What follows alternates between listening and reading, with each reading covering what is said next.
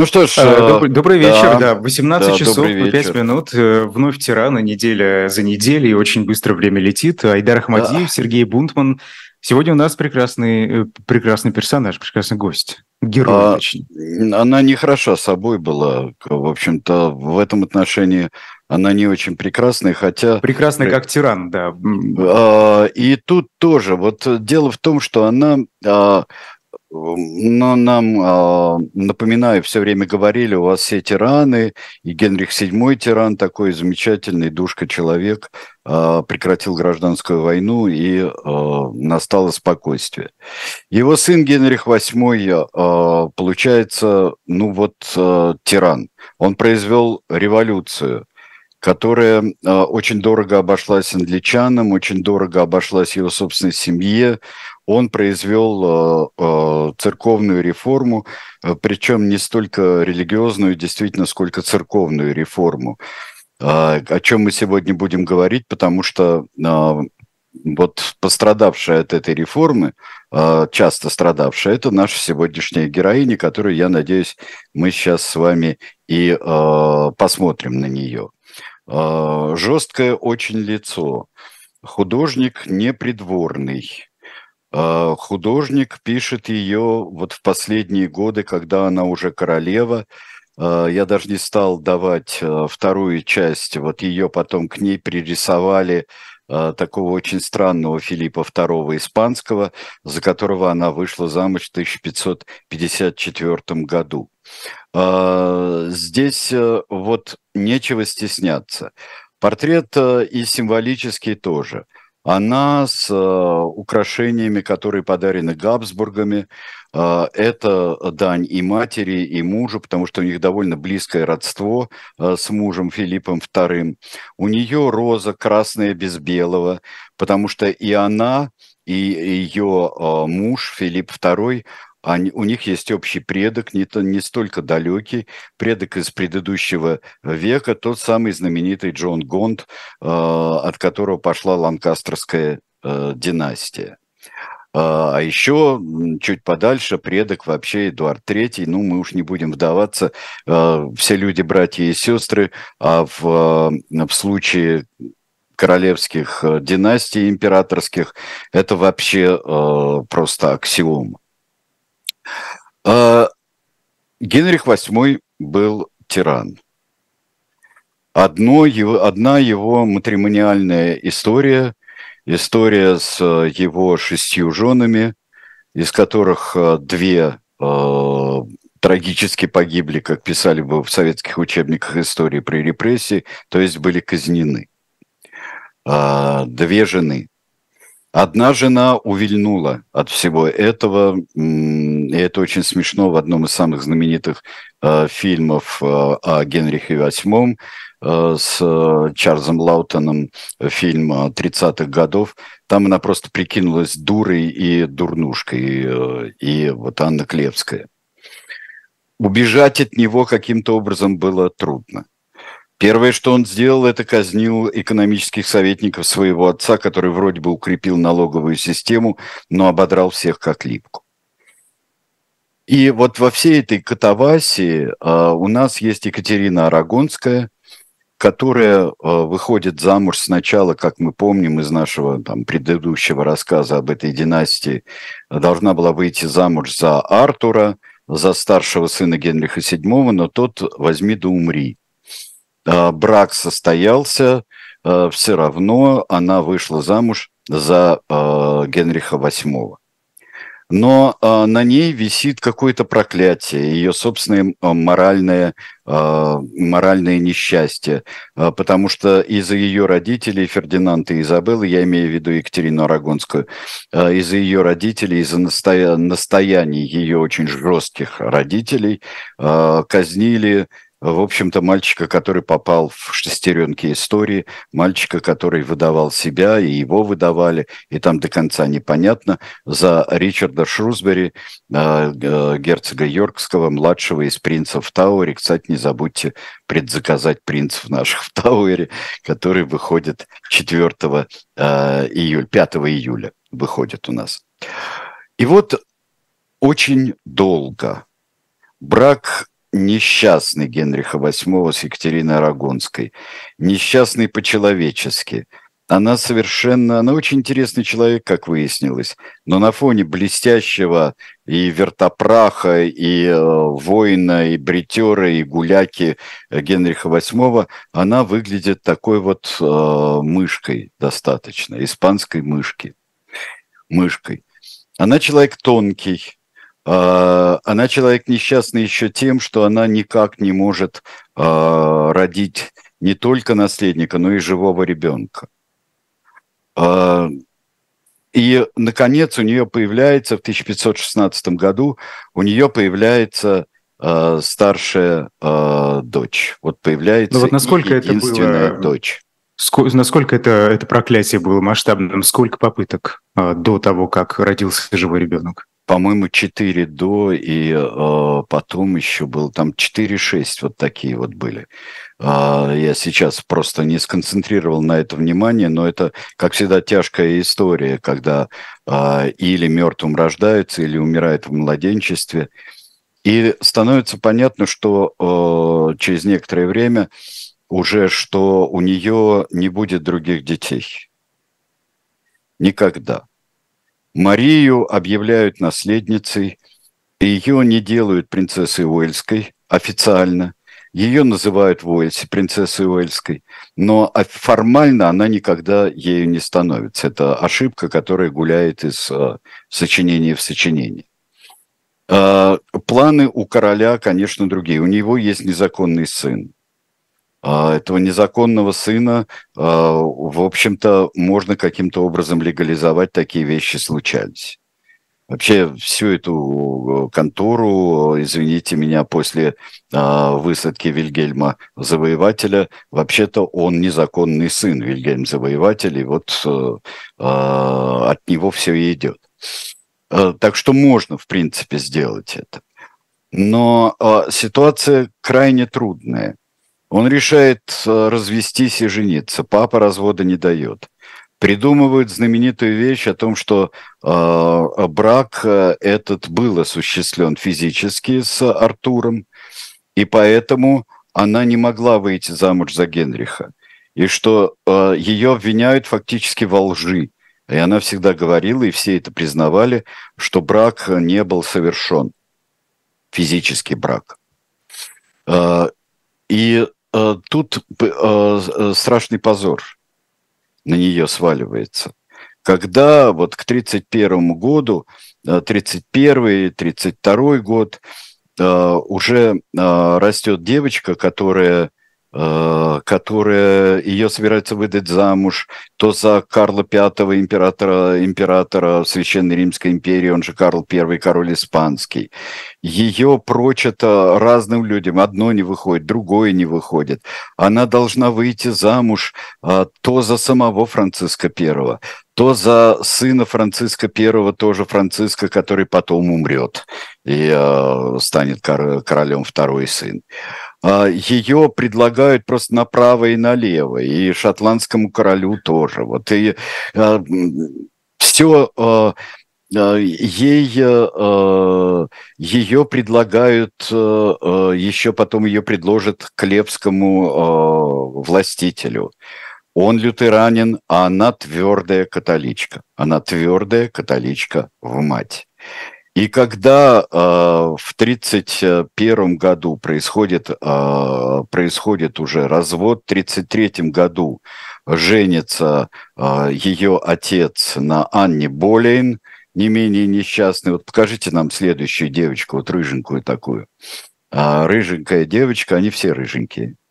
Вот получается. А, так что ее сестра единокровная тоже будет рыжая, как мы знаем, рыжая, прирыжая а, Елизавета английская. А, и вот в этой, а, в этой какой-то страшной колвосне, а, которая появляется мачеха, ее лишают прав наследства несчастную Марию. Прав наследства, она незаконная. Раз брак незаконный, то незаконный. Папа не хочет разводить, я сам буду себе папой, и э, с, по доброму совету он назначает, э, Генрих VIII назначает себя главою церкви Англии. И так начинается английская реформация. Все почти что все такое то же самое, что и в католической церкви, только они не подчиняются папе и э, подчиняются единственно королю, и король, э, и э, духовный глава церкви, архиепископ Кентерберийский. А что здесь делать э, этой девочке несчастной? Девочка э, переживает еще вот э, такую трагедию в семье, и ее не стоит описывать такой злорадным, злорадной девушкой такой вот, которая вот, наконец-то, вот казнили Анну Болейн. Вот как здорово. Тот же год, что казнили Анну Болин, умирает ее мать Екатерина Арагонская, 36-й год. Это э, вот скажите мне, пожалуйста, вот мы ищем очень часто в семье каких-то корней. Вот таки, в такой семье можно вырасти нормальным человеком? Вот можно, вот можно вырасти, э, причем натура тонкая, рано повзрослевшая умственно Мария. Она знает языки, она очень э, хорошо говорит, хорошо объясняется. Но вот удар за ударом – Э, появляется Джейн Сеймур. Королева Джейн Сеймур появляется следующая жена отца. Это человек, который, если бы она э, прожила подольше, а не умерла бы в 1937 году родами, когда родился Эдуард VI будущий, наконец-то наследнику Генриха VIII, то она бы, может быть, примирила все это семейство. Правда, никто не знает, какой новый фортель выкинул бы э, Генрих VIII, но у него есть наследник. Он хотя бы не будет э, отправлять э, там всех на казнь, на плаху при малейшем подозрении э, в, в измене. Хотя с Анной Болин, судя по всему, там измена была, она взорвалась просто-напросто. Просто взорвалась. И э, там была затеяна и родственниками очень серьезная э, интрига. И вот Джейн Сеймур заключает мир, она становится миротворицей и уговаривает на фоне э, вот собственной беременности, она уговаривает э, Генриха VIII примириться со, со старшей дочерью. А у нее тут еще одна ведь дочь, Елизавета которая после измены Анны Болин тоже как-то исключена была. И вот одна, девочки одна большая, другая поменьше, э, их возвращают ко двору. И если э, вот по молодости, да, по э, еще по собственным убеждениям у Елизаветы нет таких вот религиозных причин не соглашаться, то э, Марию ставит просто перед э, э, жесточайшим выбором. Признать своего отца главой церкви, отказаться от всех своих католических штучек, признать все. Она в конце концов признает. И возвращается ко двору. Э, проходит э, какое-то время, и вот э, мы видим, что в 1944 году а, в 1944 году, следующую картинку дайте, пожалуйста, вот так выглядит э, королевская семья. Мы э, здесь по э, там шуты и шутихи по, по бокам в нишах там стоят в проемах, а здесь э, мы видим все семейство, причем включающее, как это бывает, и э, покойников. Помните, у Павла мы видели в виде бюста э, умершую великую княжну, да? А здесь э, вот посмертный портрет, как присутствующий здесь Джейн Сеймур. И вот э, если мы смотрим э, слева, э, слева направо, то это Мария, затем это маленький Эдуард, э, Генрих VIII, покойная королева Джейн Сеймур, и справа Елизавета, дочь Анны Болин. О чем это говорит?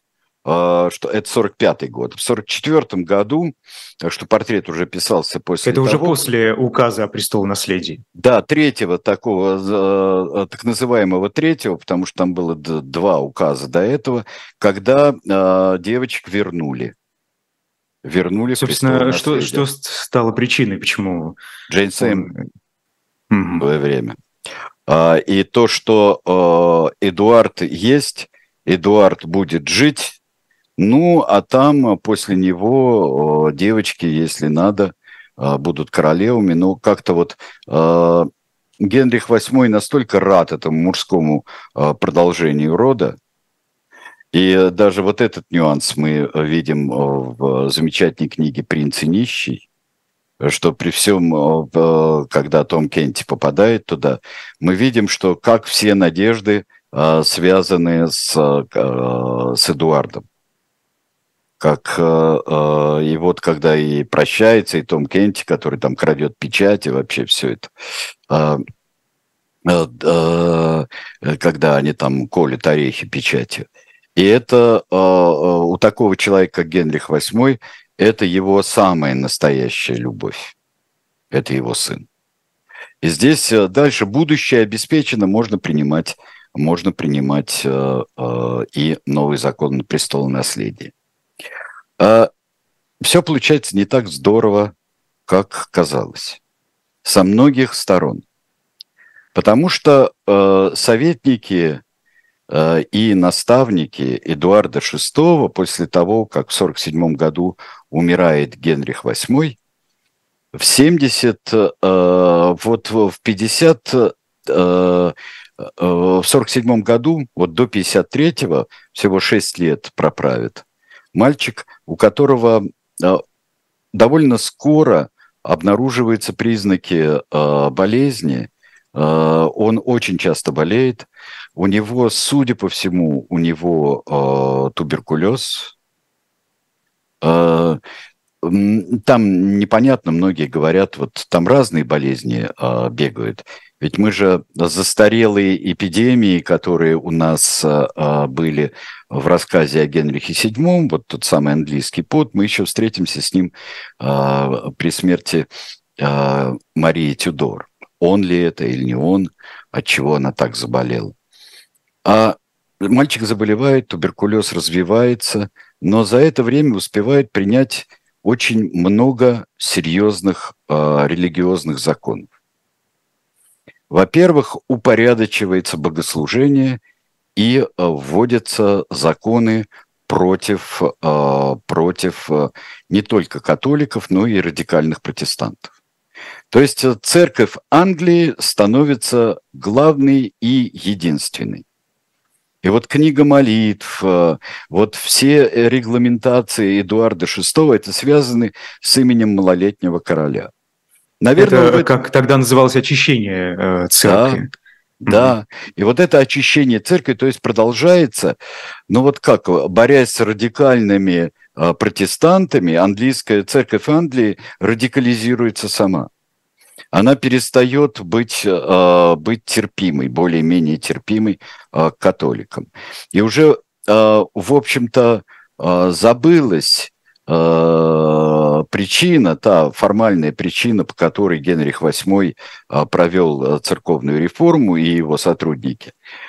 Но оказалось, что протестантизм и вот такая иерархическая церковь, она, во-первых, протестантизм как таковой, он более понятен и англичанам, и шотландцам, в отличие от ирландцев, а, которые считают себя древним христианским народом и вообще, который не, не собирается никак на своем острове подчиняться другому острову. А, оказалось, что вот как у многих германских народов, которые считают себя германскими, и кельтских народов, вот католицизм и власть а, далекого святого отца – это это не очень понятно. А, до сих пор а, и не очень приемлемо. До сих пор мы видим очень часто а, в фильмах, даже исторических фильмах, что акцент делается на естественность протестантизма для британцев и э, неестественность э, католичества для них. И здесь Эдуард VI доводит все до предела. Казни при нем есть.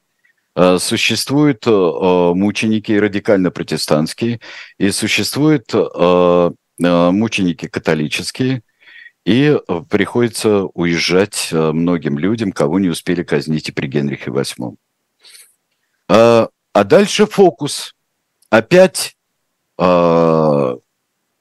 исчезают и Елизавета, и э, Мария исчезают из престола наследия. Потому что э, брак был признан, вот эти дети, один и тот брак, они повторили то, что это незаконные дети, незаконные девочки. А, а что, есть... что было в основе этого решения? Э, страх в основе этого решения это было желание особенно семейство Дадли, э, это поставить свою марионетку. Поставить следующую марионетку. Потому что при, всем своим, при всей своей развитости и э, несомненной смекалистости юный Эдуард VI был марионеткой очень во, во многом. И покажите нам, э, пока, покажите нам теперь, как выглядит следующая а, королева. И как только умирает бедняга в июле, умирает а, Эдуард VI, тут же... лет.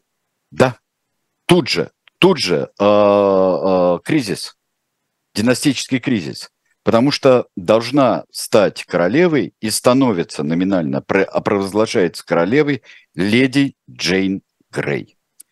Вот леди Джейн Грей, а, вот уж кто совсем несчастный а, а, человек, так это она, ее юный муж, и на фоне ее отца и ее свекра она, конечно, жертва. Был э, чудесный и очень трогательный фильм, где леди Джейн Грей, которую до сих пор называют леди Джейн Грей, а не королева Джейн,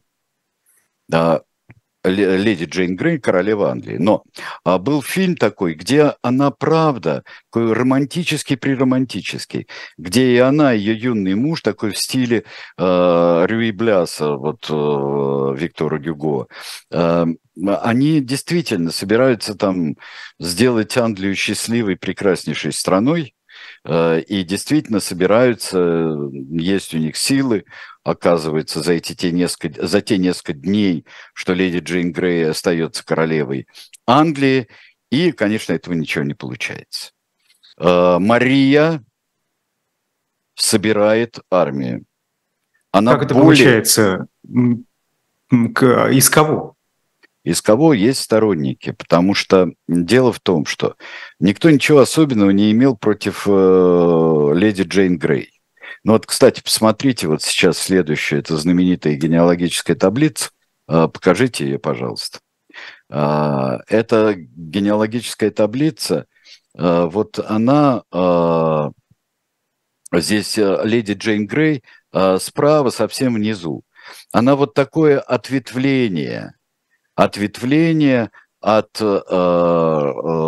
тюдоровской ветки – Э, очень и очень, э, э, я бы сказал, отдаленное. Но вы посмотрите, если не признавать ни Елизавету, ни Марию, не признавать законными наследницами, то никого не остается. Тут просто может разразиться такая битва.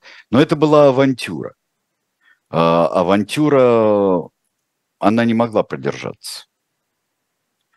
Э, леди Джейн Грей. И э, Мария в считанные дни выступит. А Дадли, э, Сергей Александрович, Дадли не могли же не понимать, что, собственно, мы всегда очень любим... Надо говорить, долго это не продлится. Очень любим говорить, не могли не понимать. А есть, Или это был последний вариант? это был вариант. Ну как, вот у нас будет в России будет э, такая же штука, как э, с например, попыткой э, посадить э, на престол, э, попытка, э, долгорукская попытка будет после Петра II, вот так вот за, быстро захватить власть. Вот не получается. Хоть с помощью кого-то. Собираются верховники, не получается там. Потом 151-я вода на киселе, как Анна Леопольдовна и несчастный младенец Иван VI – Э, тоже это быстро все и напоминает. Одна Елизавета, история одной Елизаветы напоминает историю другой Елизаветы. Ну, там плюс Мария еще получается. Такая интермедия в виде э, Марии Тюдор. Мария быстро э, захватывает власть. Э, э, все-таки э, любовь к легитимности, она существует. И это любовь к стабильности, во всяком случае. А, лучше, э, как в свое время было, э, говорил Бондарчук, когда э, изменилось руководство Союза кинематографистов во время перестройки, он говорил, ой, лучше бы старое осталось, те уже как-то наелись все, все наелись, а, а эти все еще жаждут новые и будут воровать. Эм, и э, лучше уж э, за 6 лет они поняли, что э, страна движется бог знает чему. Кстати, страна действительно двигалась э, к бог знает чему. Помните, мы говорили о скопидомстве Генриха VII страшном. Но его вот эти финансовые изыски и э, идеи Мортона о том, что все могут платить большие налоги, ну, как мы говорили, если мало тратит, значит, э, откладывает, а если много тратит, ну, тем более. И вот все это привело, и монетарная политика была, э, была просто в загоне. Было совершенно непонятно, вот э, как монета, чем подтверждена монета. Монету чеканили как угодно, и просто здесь нужна была денежная реформа, которую попытается затеять Мария, но притворит в жизнь Елизавета, как и многие другие вещи. Давайте мы сделаем перерыв и вот теперь посадим на трон Марию Кровавую в будущем и э, продолжим рассказ после перерыва.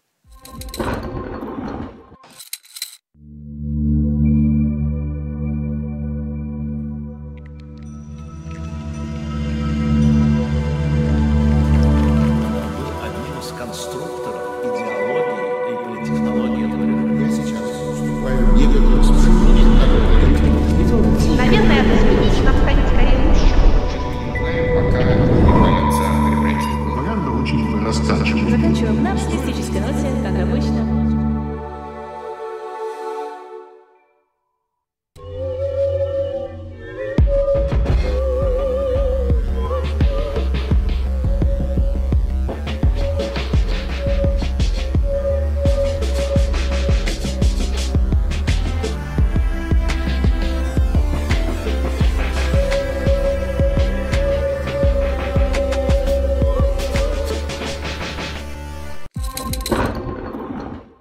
Ну, а книжку мы вам замечательную, гениальную, во-первых, в тему, а во-вторых, просто гениальную книгу Джованни Боккаччо о знаменитых женщинах. Действительно, о знаменитых женщинах, как женщины э, сумели поставить себя, знаменитые женщины в истории, э, поставить себя и, э, и править, и быть героинями, и героическими регеншами, и знаменитыми матерями, э, воспитавшие. И уже ко временам Бокаччо э, было много таких э, примеров. Я вам очень рекомендую эту книгу.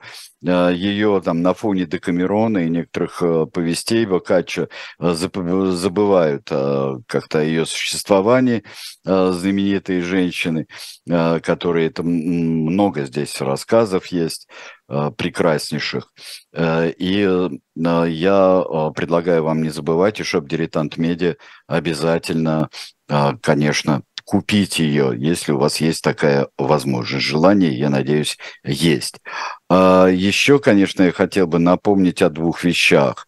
А, напомнить я хочу о э, донатах, естественно, там все э, распределены, э, донаты на живом гвозде распределены на дилетанте. Есть у нас QR-коды чудесные. И из любого места, из любой части нашей далекой галактики э, вы можете э, помочь существовать живому гвоздю. Это будет а, такой очень хороший акт солидарности с вашей стороны, нашей с вами совместной работы э, в эфире. И последнее, конечно, Тюдоры, Тюдоры, э, Тюдоры, э, которые пришли после того, как, наверное, после того, как умерли, исчезли, во всяком случае, принцы в Тауэре. Э, наш графический роман скоро очень выходит, и еще несколько дней можно его предзаказывать. Вернемся к нашим Марии. Сергей Александрович, да, вот Мария а, на троне. А что с Джейн Грей, интересно? Что с ней происходит в этот момент? Это совсем не интересно, это очень грустно. Это очень грустно. Их казнят, и ее, и его мужа. Ну, не сразу. А, не сразу. Не сразу. Сразу надо было разобраться, а, кто главная пружина, кто что, но а, это совершенно не нужно. А, говорят, она страдала, она переживала. Ну вот она переживала, Елизавета будет переживать, а, когда а, перед казнью Марии Стюарт. Там все переживали. Екатерина Арагонская переживала, когда мальчика-самозванца казнили. Казнили не сразу, но сразу сделали гораздо более важные вещи для Марии выпустили всех э, э, оставшихся в живых и находящихся в тюрьмах клириков, католиков, важнейших католиков, всех выпустили, и светских э, тоже людей и представителей знати, которые именно по религиозным соображениям были, были посажены в тюрьмы. Практически тут же отозваны все религиозные решения Эдуарда VI. Все. И э, это было просто перевернуто, и неследование католическим обрядам, неследование католицизму э, было, э, было признавалось уже ересью фактически, потому что был э, вытащен на свет Божий, был вытащен э, акт о ересях, акты о ересях еще времен э, Ричарда II. Это 1382 год. То есть все, все будет как вот как было по-старому, не при бабушке, э, ну и смотря какой бабушке, вот все будет, э, будет так, как, э, так, как надо. Но ведь она не вернула земли, которые были отняты, отняты а, еще при ее а, а, отце. Тот же вопрос нам задает наш зритель Пий из Рима. Задавал. А, вот тот же вопрос задавал римский папа. И он говорил, как-то, ну, ну, ну в общем-то, хорошо, но а, земли не возвращают, отобранные у монастырей. Ну а как их отобрать? Это очень хорошо, когда у тебя есть духовная база. Мы сейчас раздадим земли, будут доминиканцы, францисканцы, кто угодно, цистерцианцы. Будут все э, владеть, э, католические ордена будут владеть землями, а кто нас поддерживать будет? Уже за это время, прошло 20 лет все-таки, и за это время э, земли разошлись по очень серьезным людям. И если не добиться, можно сделать человека, а, превратить его в католика, ну, кроме самых пламенных людей. Можно превратить его в католика, но превратить его в безземельного нельзя. Это политически близоруко было бы. Такой близорукости политической не было. Теперь что э, с замужеством? В июне 1554 года все-таки, наконец, Марию выдают замуж. Выдают замуж а, за, в общем-то, человека, который наследует а, испанский престол. Он не, не а, после своего отречения своего отца, он не становится, а, он не становится императором Священной Римской империи, он становится а, королем а, королем э, Испании. Он э, вдовец. У него есть сын, тот знаменитый Дон Карлос, о котором написана опера. А, и он... Это выгодный брак. Филиппу II, в общем-то, все равно. Хорошо, что католичка. Но вообще, честно говоря, мы когда-нибудь им займемся.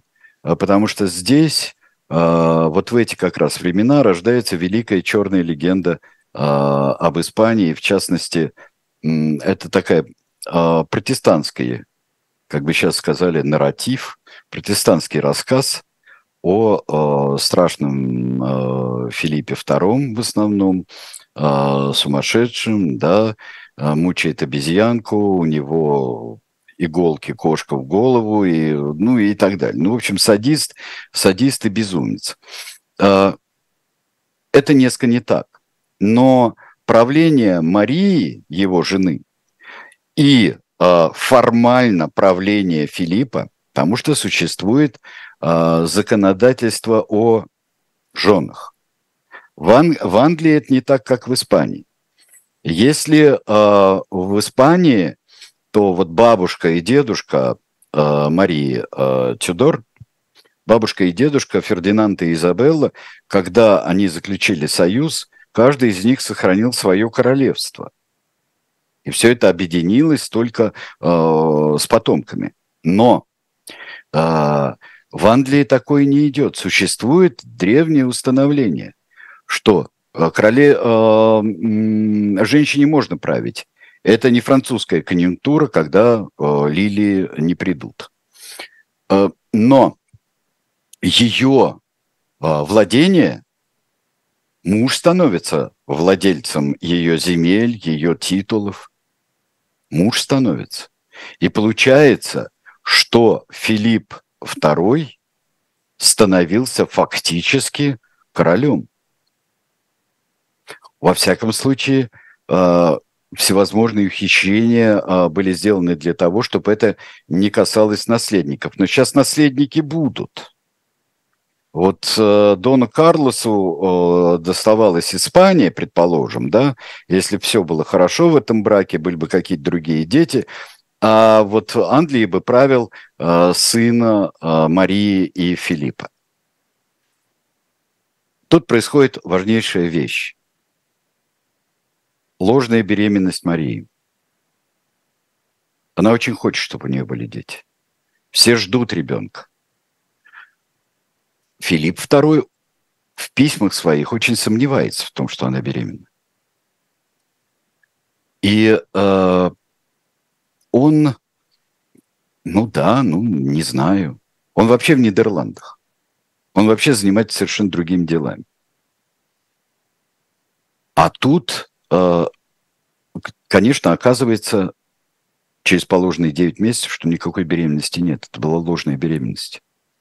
Причем до этого они, э, парламент успел принять акт, где да. э, Филипп становится регентом в случае ну, да, смерти да, в случае смерти Марии, родами уже а, здесь же у нас было, вот когда, а, правда, это смерть не правящей королевы была, а смерть королевы-консорта, я имею в виду Джейн Сеймур.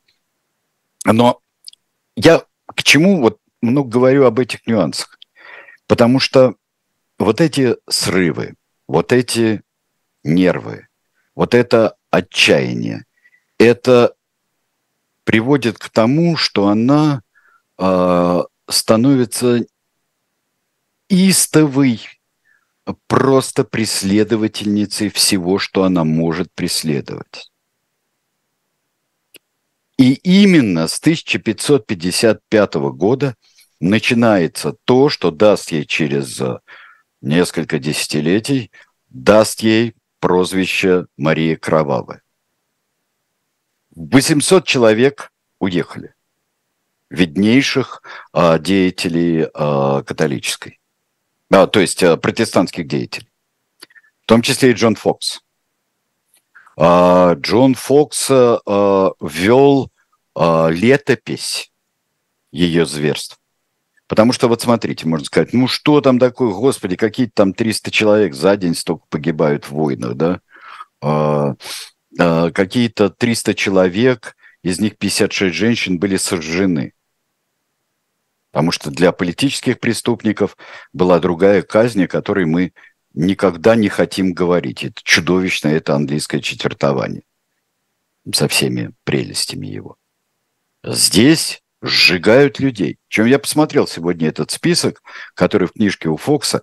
А, давайте мы сейчас а, быстренько посмотрим на Филиппа II. Да, у нас картинки должен быть Филипп II. Ну, Филипп II как Филипп II. Вот, э, вот такой вот принципе, из этого делают очень много а, выводов, а, что он, конечно, какой-то а, странный, он, а, в общем-то, человек больной и не совсем полноценный, но это начинается, это при потомках будет. Но он-то вполне еще э, король, и там, там-то как раз сильно преувеличены зверства, собственно, Филиппа II. А теперь мы посмотрим на гравюру из книги Фокса. На гравюре из книги Фокса мы видим костер, причем мы знаем имена всех людей, которых казнили. Костер за костром. А, вы понимаете, что за эти вот а, три неполных года, что происходил антипротестантский террор, кошмарный. А, и причем разговоров никаких не было – а, приговоры были, а, лепились как просто, как ее частный совет лепил приговоры, штамповал, просто все. Католик хоть Сергей чуть-чуть вот. И все. Вы говорите, так. разговоров не было. Что вы имеете в виду? Не было ну, тех, это кто очень быстро. Вы... Э, не, почти не было. Были люди, которые... Самое интересное, что выступали против, конечно, это привело в ужас людей. Но вдруг сделался. Он тайный попист. Все сразу это... Он явный попист, тем более. И я смотрел, там есть клирики, там есть э, учителя, там есть философы, там есть сапожники, там есть предильщики льна, там есть ткачи, там есть жены ткачей. Почему-то очень много слепых потому что, э, не знаю, э, там э, было, казнят одновременно слепого мужчину и помощника его мальчика-поводыря казнят. Слепая женщина. А кто выбирает этих людей и кого пустить на казнь? Ну как выбирают? Человек замечен, идет следствие, на него там доносят или заявляют. Народ тоже молодец вообще, как всегда. Вот, а он попист. А слепая женщина пошла там и э, причастилась по э, католическому обряду. Там э, поклоняются святым, поклоняются. Упомянула там святых каких-нибудь еще. Ну, в общем, все, что у бдительного протестанта связано с католичеством. Да, то есть наоборот. Она там не поминает... Но эти дела через Марию далее. не проходили. Мария дала главный приказ – Мария подписывала все эти приговоры.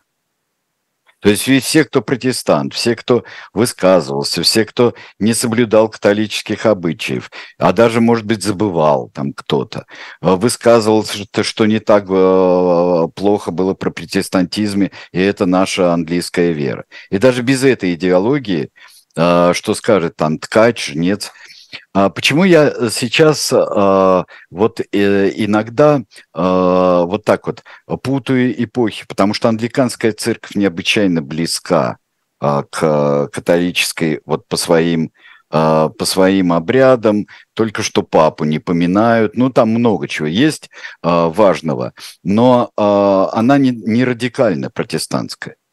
Но здесь метут всех, метут всех протестантов который только есть. Мне кажется, что это очень связано с ее... Вот посмотрите, а, вот принято у нас сейчас а, очень так сомневаться, когда мы женщину называем слабой, историческую правительницу и так далее. Это читается как не очень хорошо. Слабой, она была игрушкой в руках. А, называется что? Мы не верим в силу женщины вот книга, которую сегодня Джованни Боккаччо уж какую эпоху он писал, а он в это верил. Мы в это верим. Елизавета это докажет. Но мне кажется, что вот а, выросшая в таком настолько агрессивно мужском мире, который связался еще и с протестантизмом, для нее еще ко всему это мужского, грубого, отвратительного конъюнктурного мира э, было для э, Марии Тюдор, э, протестантизм был, англиканская церковь была для нее. Она была ее как умную, в свое время еще там, ну, не потерявшую в отчаянии и горе, не потерявшую э, своей разумности, ее э, сватали кому угодно. Ее заставляли то подписывать э, протестантские, э, скажем, клятвы и э, себе э, все причуды отца признавать гениальными. Ее, она, она была одна. Она становилась все более и более некрасивой. Она в 30 с лишним лет вышла замуж. Вот, ну, э, да, в 30 с лишним лет вышла замуж. Это, э, это большая трагедия и трагедия для народа. Знаешь, кто писал э, больше всего, протестовал против того, что делала, э, делала Мария, э, Мария Тюдор, против этих костров? Испанцы.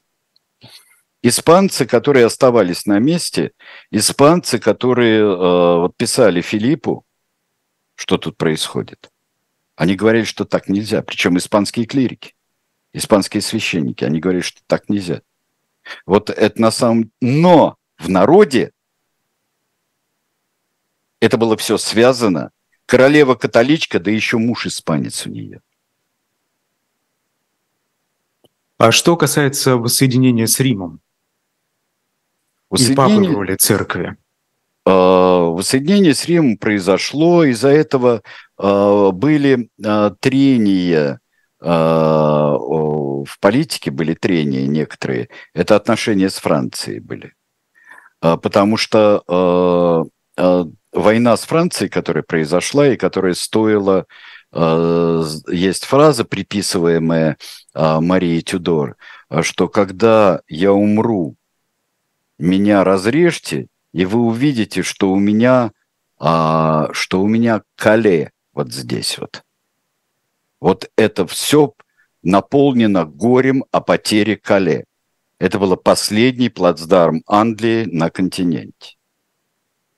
Она была умная женщина, но она была женщина, которая эмоционально мстила всему, что ее когда бы то ни было мучило самое интересное, на... есть такое ощущение, что она влюбилась в Филиппа II все-таки. В своего младшего родственника. Он был младше ее. И, кажется, она очень по нему скучала. И она мечтала о ребенке от него. Но этого ничего не получилось. Она умерла то ли от рака, э, то ли от э, эпидемии, э, вирусной, судя по всему, эпидемии. Очень трудно определить, что есть что. Вот мы говорили об английском поте, который был тоже вот непонятно как передавался. Она умерла. Но надо сказать еще, что она нашла в исполнении своего террора, а это был то религиозный террор против протестантов, то, что она делала, она нашла э, человека, э, который это сын ее наперсницы старший э, был, это был, э, э, стал кардинал Пол. И вот когда сейчас нюансируют и разбирают не просто Мария Кровавая, и слава богу, и э, люди празднуют день, день ее смерти, э, протестанты отмечали, когда пришла Елизавета, и все так стало здорово. Э, говорят, что Елизавета истребила больше католиков. Истребила нет. Нет, не больше. За все свое долгое правление. Преследовала, да. Запрещала, да. Но вот такие штуки, что все, пошел, поджигай, Махмуд, поджигай. На площади у нас вот поджигай костер, который мы сейчас вот такой, как мы смотрели в таком символическом изображении, как в книге э, Фокса. Не было такой концентрации террора. Было, да, она охраняла страну от католицизма.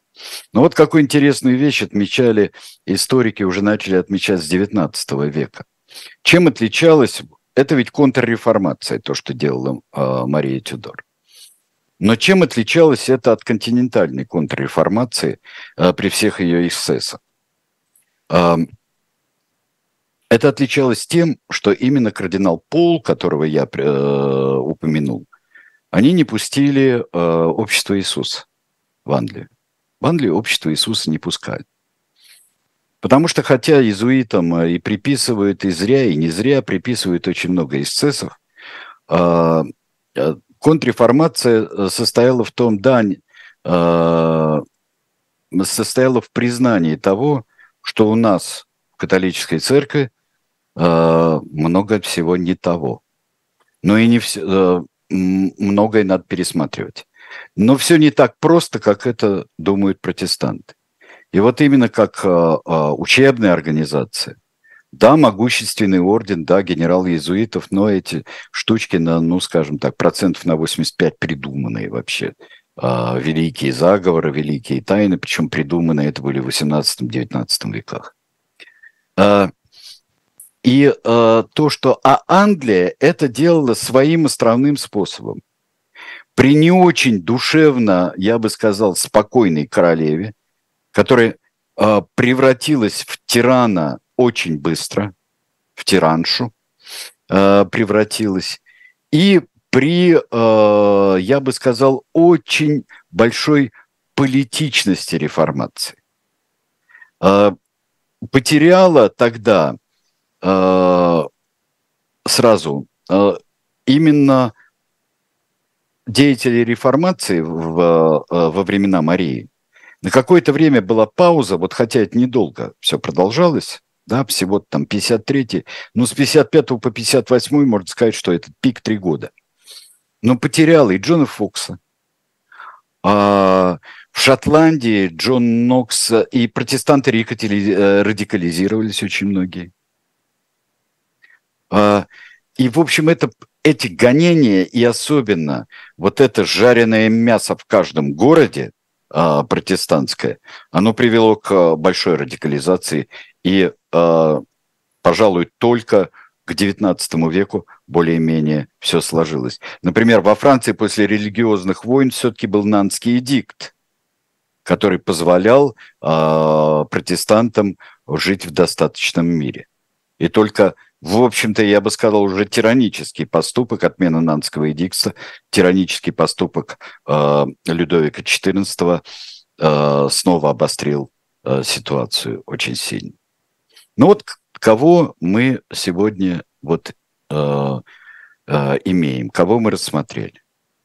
Мы рассмотрели, э, как обстоятельствами, семьей, э, ужасами человеческими, женскими, ужасами чувств воспитывается и интригами, э, что позволяет на фоне интриг это сделать, воспитывается необузданный тиран. Необузданный тиран воспитывается. Женщина, которая столько страдала, она успела за три года своего тиранства буйного э, причинить э, невероятные страдания очень многим своих собственных, среди своих собственных подданных.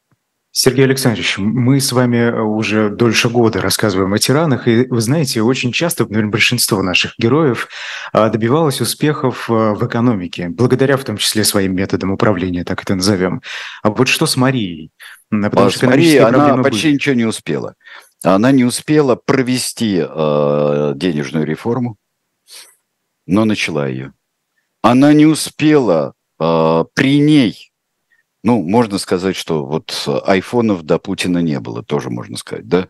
А, но вот а, при ней а, начали так мощно э, строить флот, что поможет, э, что продолжится и разобьется при Елизавете. Э, при ней э, начались э, колониальные, в общем-то, э, походы э, э, Англии. Но, может быть, это, это связано и с великими успехами державы, которой руководил ее муж Филипп II может быть, тоже к этому присоединялись. То есть были только, э, мы помним совершенные вещи, то есть убийство протестантов, сожжение, аутодафе, вот эти кошмарные, но мы э, склонны забывать то, что при ней какая-то шла еще какая-то жизнь, но она не проявилась при ее жизни и затмилась дымом костров. Ну, три года вот все, пожалуй. Да. да. А, Мария Тюдор. Да. Оказывается, я сейчас никуда не ухожу и на живом гвозде буду. Да, говорить. да, да, да. Переключайтесь. Это, это был сюрприз на живой гвоздь. для меня, но задавайте, задавайте вопросы вы тоже, а не только один орех. С Антоном Орехом, да. Переходите, никуда не переключайтесь. Меня зовут Айдар Ахмадиев, это были «Тираны». Увидимся в эфире «Дилетанта» через неделю. До свидания. Всего доброго. Я не прощаюсь, да, я не прощаюсь.